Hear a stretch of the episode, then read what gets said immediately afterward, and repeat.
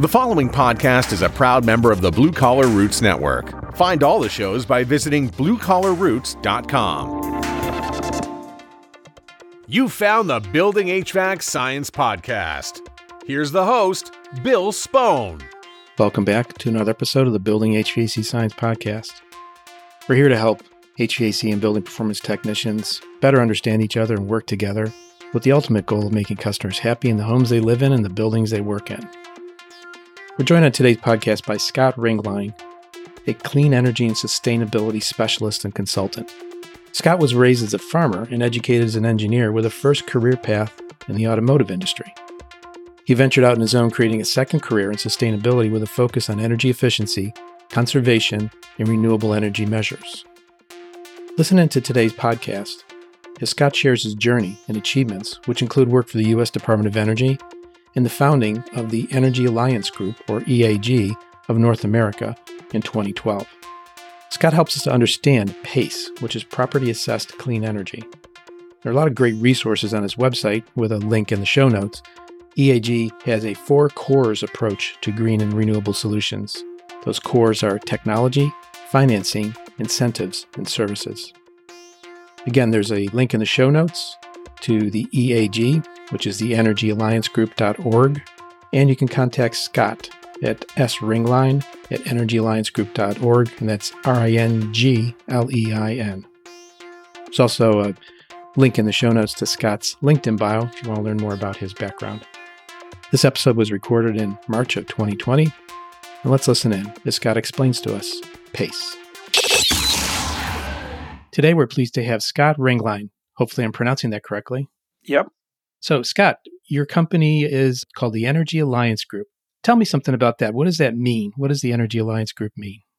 As a group, we represent a vast variety of solutions. So, we're not a one off, we're not just doing lighting or HVAC. We're really looking at a building as a whole and then looking at different ways to improve its efficiency, any conservation measures, and then renewable energy improvements. And so when we work with a client, we're not going in to specifically do one improvement to the building. We really want to improve the building as a whole. So we look at it as a group. Got it. Give us an idea of your background. What led you to this point to create the Energy Alliance Group? And I understand it was created in 2011. Yeah. So, a little bit about myself. I'm an engineer by trade, undergrad mechanical engineering, and then a master's degree in manufacturing engineering. I spent 20 plus years in the automotive industry. My last position, I was a chief engineer for a tier one supplier and spent most of my career outside of the US, for the most part in Asia, because my customer was Nissan. Fast forward till 2008 when we had the last meltdown.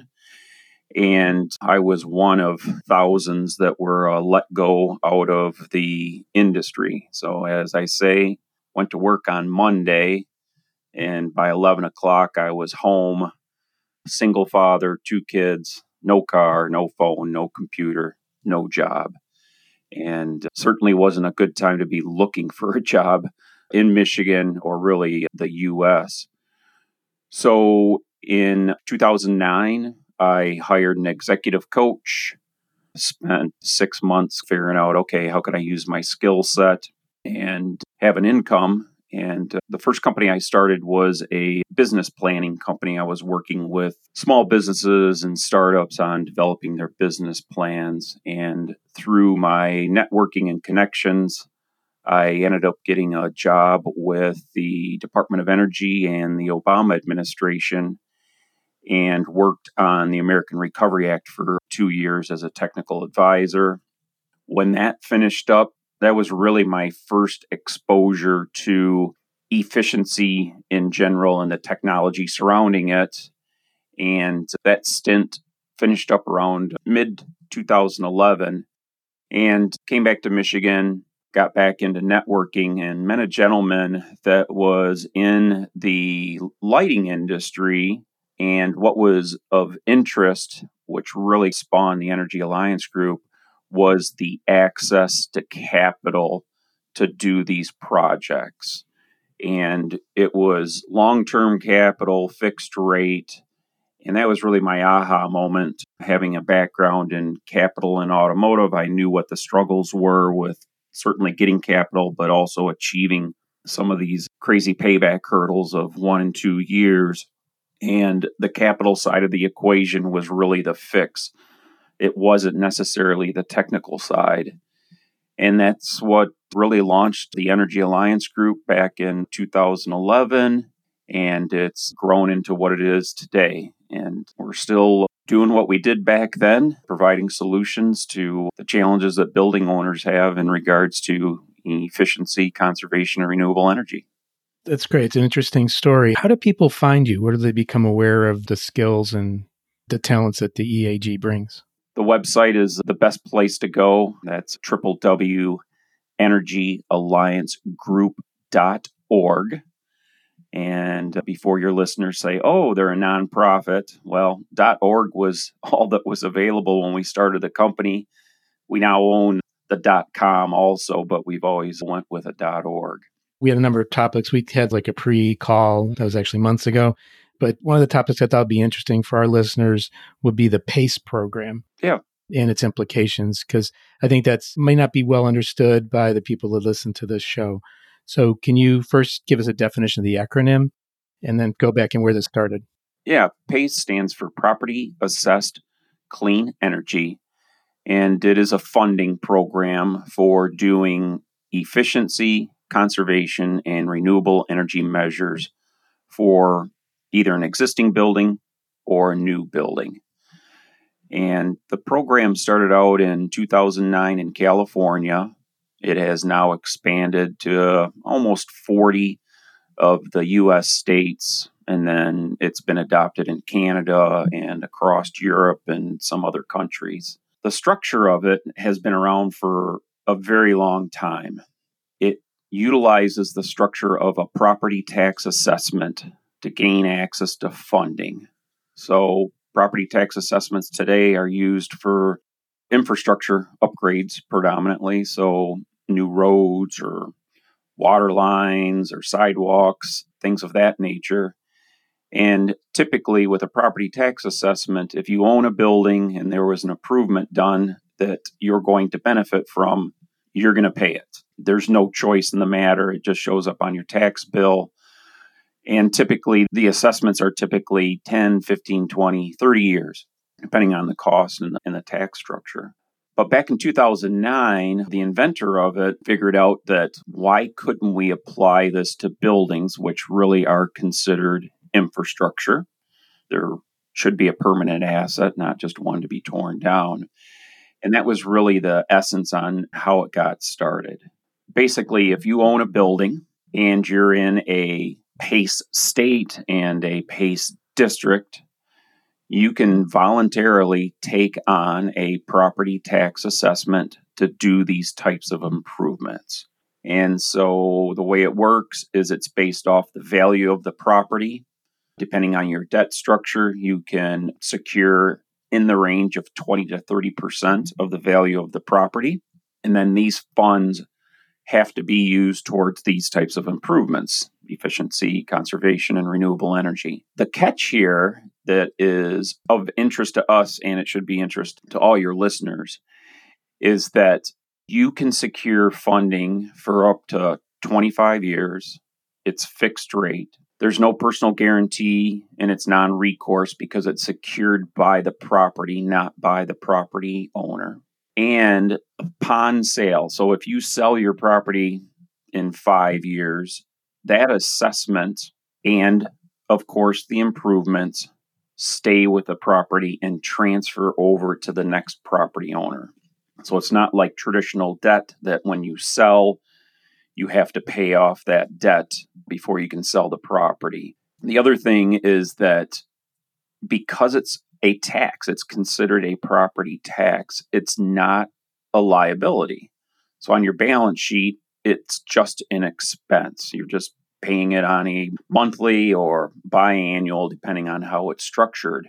But that way, you're not incurring additional debt, so it doesn't affect your credit or your ability to go out and borrow more money. And I know that's a 30,000 foot look at it, Bill, but that's really the structure of how it is. And certainly we can go into the details more about how it works and its ability to improve a building on a major scale rather than just looking at kind of the one offs.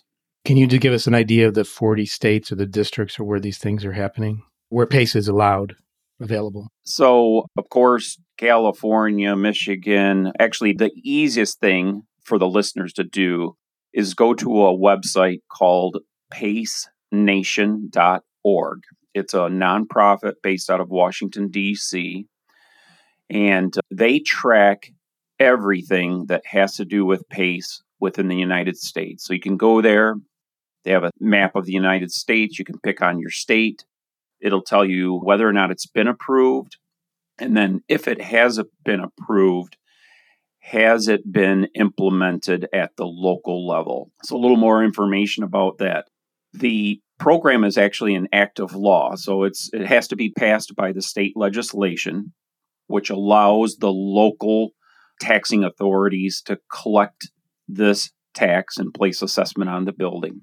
But after the state passes it, they are not involved in property taxes. It then has to be adopted locally. So we call that kind of creating a PACE district.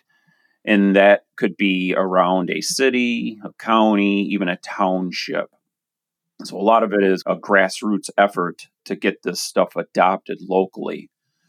The other thing is that once it's adopted locally, there will be some type of administrator that's going to manage the program.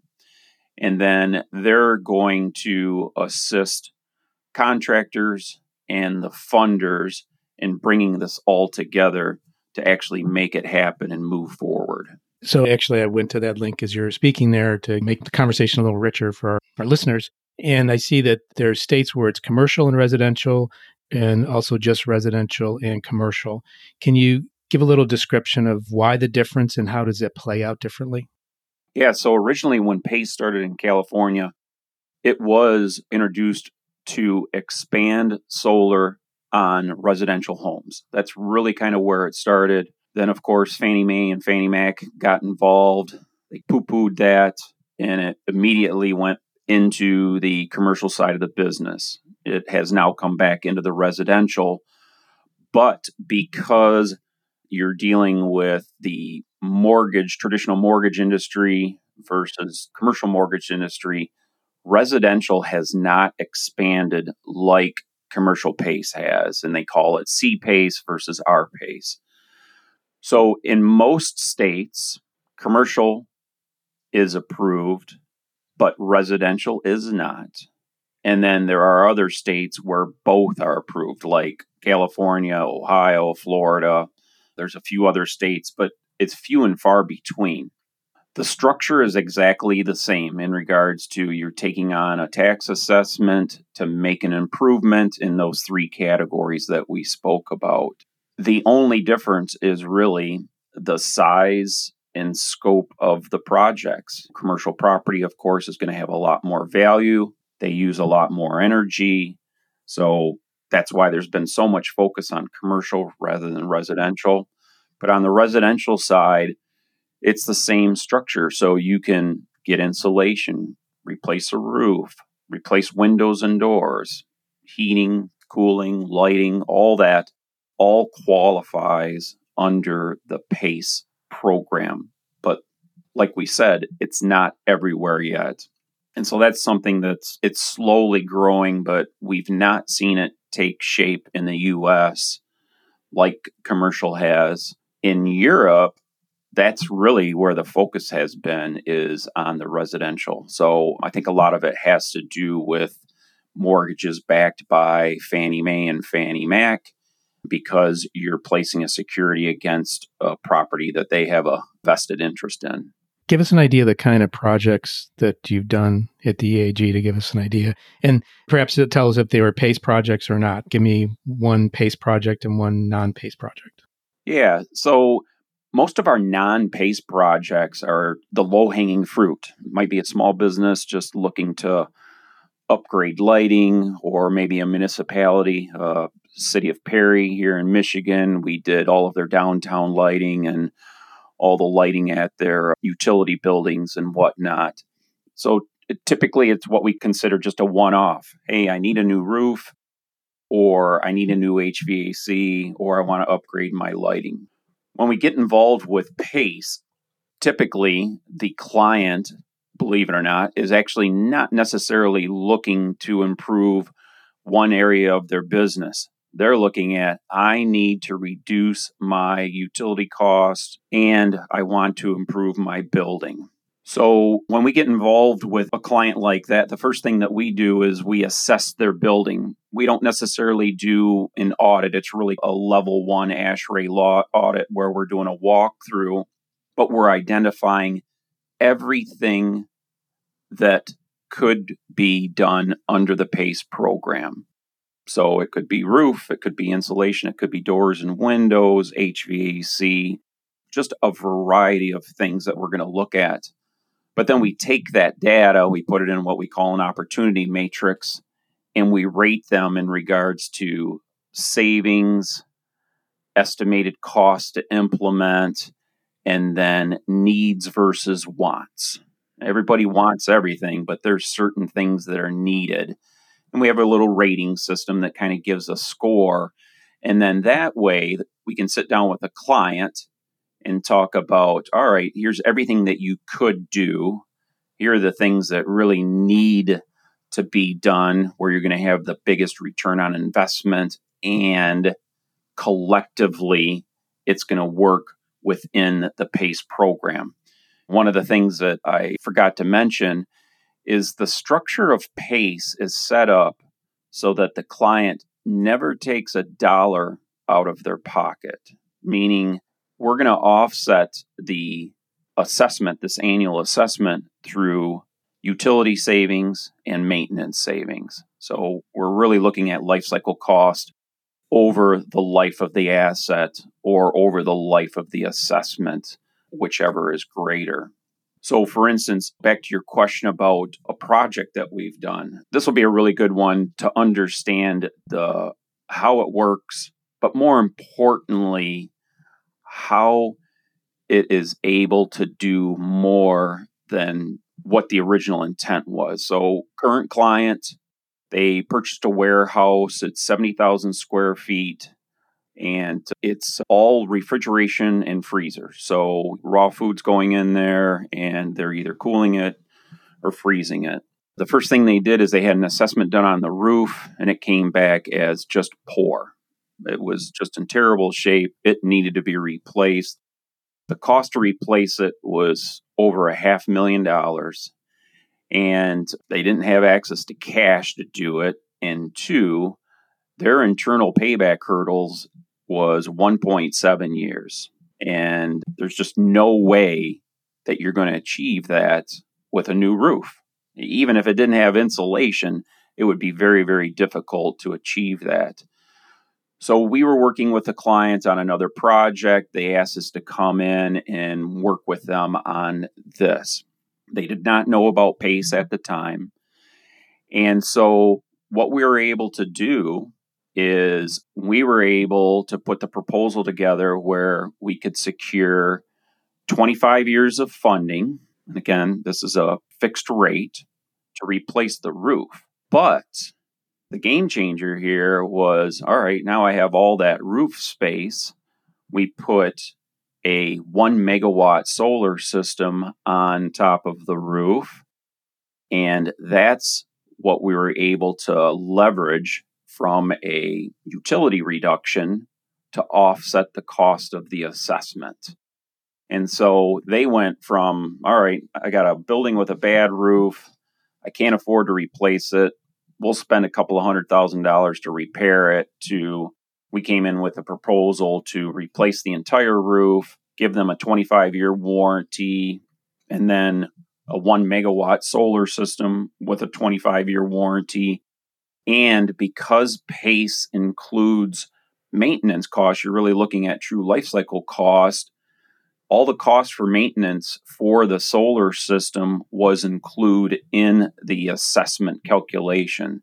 So, replacement of inverters, annual inspection, all those costs were included. And in the end, it was cash flow positive from day one all the way through till the end of the assessment period over the 25 year period. So that meant they reduced their utility cost and they had enough cash flow to pay the assessment, pay all their maintenance cost, and put a little money back into their pocket. Wow. It's a kind of story, there are many layers to it, and it wouldn't be obvious at first blush that that would be something available. So they're very lucky to hook up with you and to have that understanding that you bring. And while PACE is probably the number one program that we look at utilizing, that's not always the case. One thing that we do different than, quote, most of our competitors out there is uh, a lot of competitors are really focused on the audit side of it, selling the audit and identifying here's where you can make the improvements. But in the end, they already know that they need to make the improvements and they need to reduce their cost. What they're looking for is how do we do it? And the how is usually the money side of the transaction. And so when we first meet with a client, we're not talking about the technical side of the solution at all. We're really focused on the funding side. How are you structured? What are your rules of engagement? Do you own the property? Do you have any debt? Stuff like that. We start there first.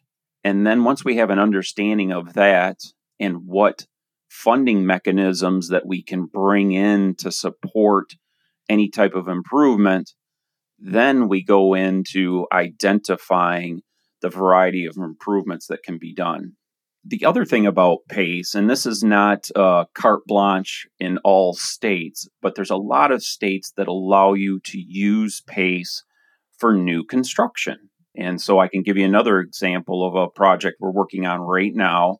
We were brought in to assist them with improving their facility from an energy efficiency, conservation, renewable energy. And so they already had the project defined it's a manufacturing facility and a test facility. And they already had it drawn up. They had already purchased the property, but they had no funding in place yet. What we did is we brought in uh, USDA backed senior debt. And then we also brought in PACE debt. So we have $10 million of USDA senior debt, $2 million of PACE debt. What's important to understand here is that by bringing in both of them from the same lender. Now we didn't have any issues with getting consent from the senior lender because that's one of the things with PACE is if you have debt on your building and you're going to borrow PACE money, you have to get consent from the senior lender because they basically have a senior lien against the building. So in this case, we were able to bring in all the money in up front and then with new construction in Michigan, we can use it for new construction. Now you can look at anything that's going to be better than what code is. So the, the easiest for listeners is lighting. Outside lighting, you can still use metal halide. Not that we would want to, but people still build brand new buildings with metal halide. So a PACE approved upgrade would be going to LED and putting in controls. All of this would apply to anything within the infrastructure of the building from the outside of the building to the inside of the building. What's code, what's base, and then what improvements can be made in those three categories to offset the cost. And it's just not the differential, it's the entire cost. So for this particular client, we're looking at solar, of course. They have a lot of peak load, so we want to do peak shaving and some storage, LED lighting, a building management system, so everything will be controlled. And then because they're a testing facility, they have literally hundreds of hoods that they're drawing the air from. So then we're looking at variable speed drives, but also control. So today, the way they do it, it's all manual controlled. But yet, when you walk through the lab, there's lots of hoods that are on drawing air and there's no activity because it's a manual operation. They have to physically close the duct or the damper on it. So, those are things that we would look at the amount of insulation that they're using, even the building faces south. So for the windows, we're looking at doing shading that's on a control so that when you have a hot summer day, it's going to close. You're going to reduce the thermal load on the building. But during a sunny winter day, we want them open so that you're going to draw the thermal load. And then this would apply to HVAC systems, being able to really come in with the most efficient, or in some of the projects that we've worked on, hey, let's look at geothermal. That's certainly the most efficient that's out there. It's very expensive, but when you have time, you get a 25 or a 30 year assessment. We're not so much considered about, or we're not so much concerned about the cost itself it's more about, hey, what type of savings can we get over a long period of time while reducing the maintenance cost or replacement cost during that period? It allows us to look at really everything, and hence the group name. We don't rep or wholesale any technology. We work with just a wide variety of technical solutions and partners. And then the building itself is really driving the solution, what the needs and wants are, not what we're selling that day. I got a couple of questions for you. I know my listeners would be interested in this is building tightness, envelope tightness, air sealing.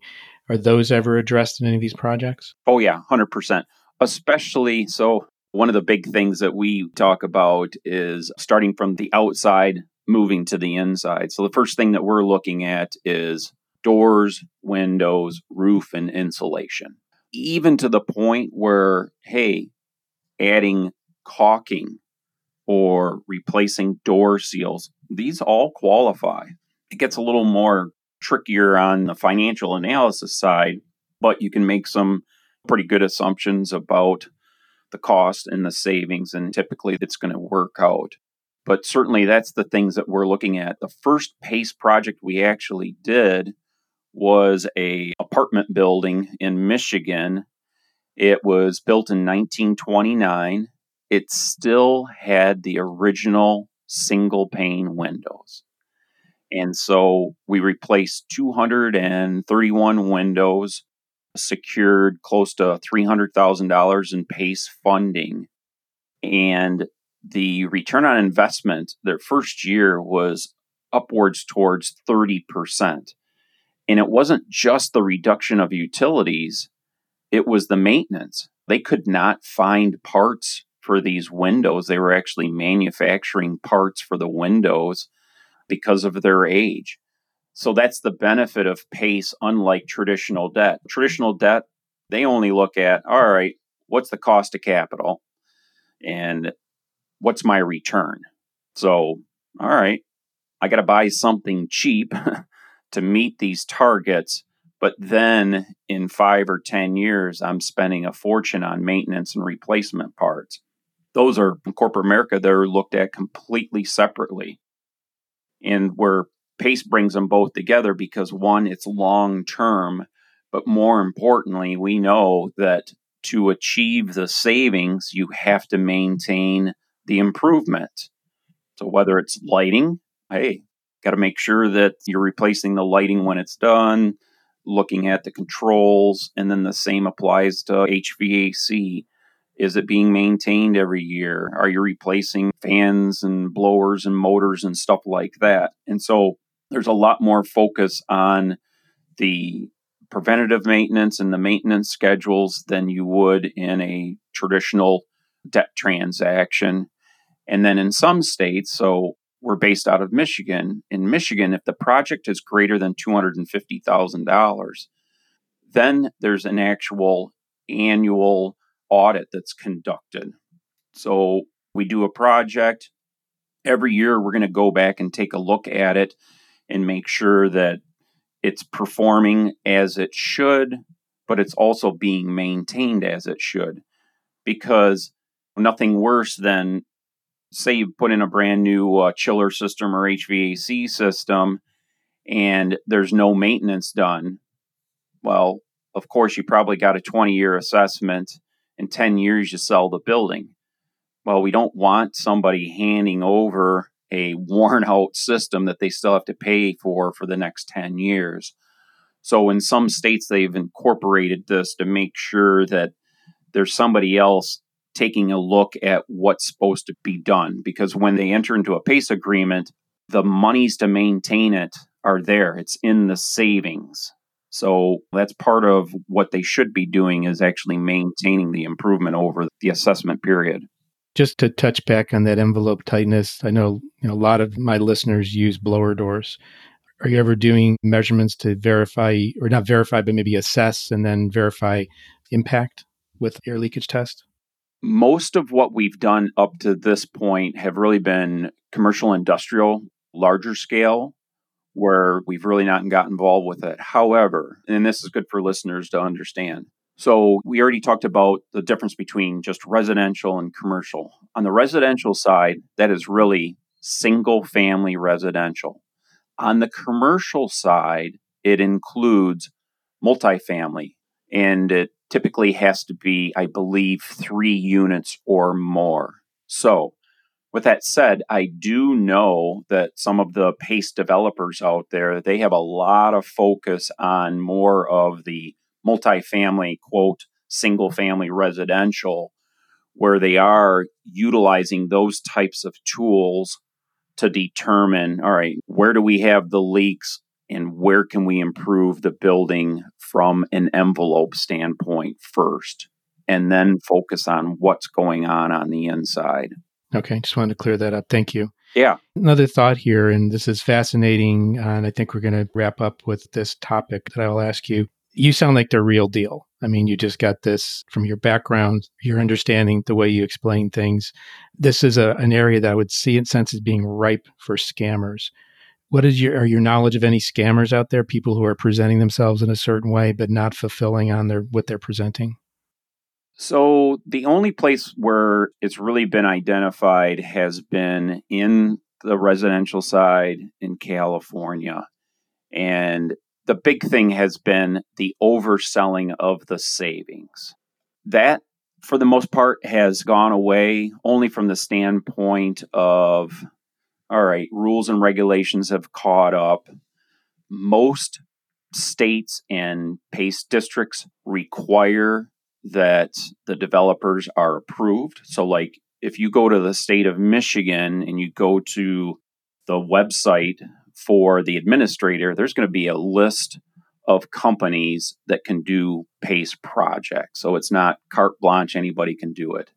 The other thing is in the state of Michigan, we as a developer, we have to conduct the financial analysis to show that, hey, if you do these improvements, you're going to save enough on utilities and maintenance to offset the cost.